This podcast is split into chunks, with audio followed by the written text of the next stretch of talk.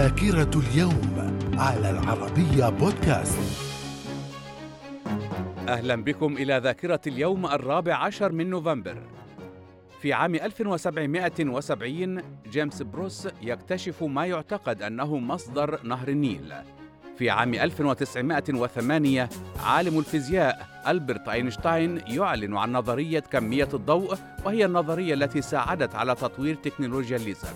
في عام 1922 هيئة الإذاعة البريطانية تبدأ خدمتها الإذاعية في المملكة المتحدة. من الذاكرة. في عام 1954 جمال عبد الناصر يطيح بأول رئيس للجمهورية المصرية.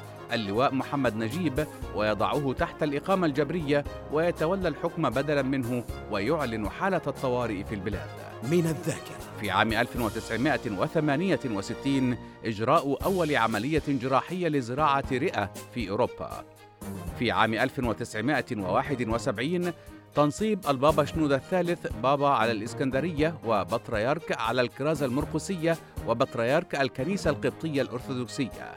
في عام 1979 الرئيس الأمريكي جيمي كارتر يصدر أمرا رئاسيا بتجميد جميع الأصول والودائع الإيرانية في الولايات المتحدة. على خلفية أزمة الرهائن في السفارة الأمريكية بطهران. من الذاكرة. وفي عام 1983 افتتاح مطار الملك خالد الدولي في العاصمة السعودية الرياض. في عام 1987 الكويت تقرر استئناف علاقتها الدبلوماسية الكاملة مع مصر.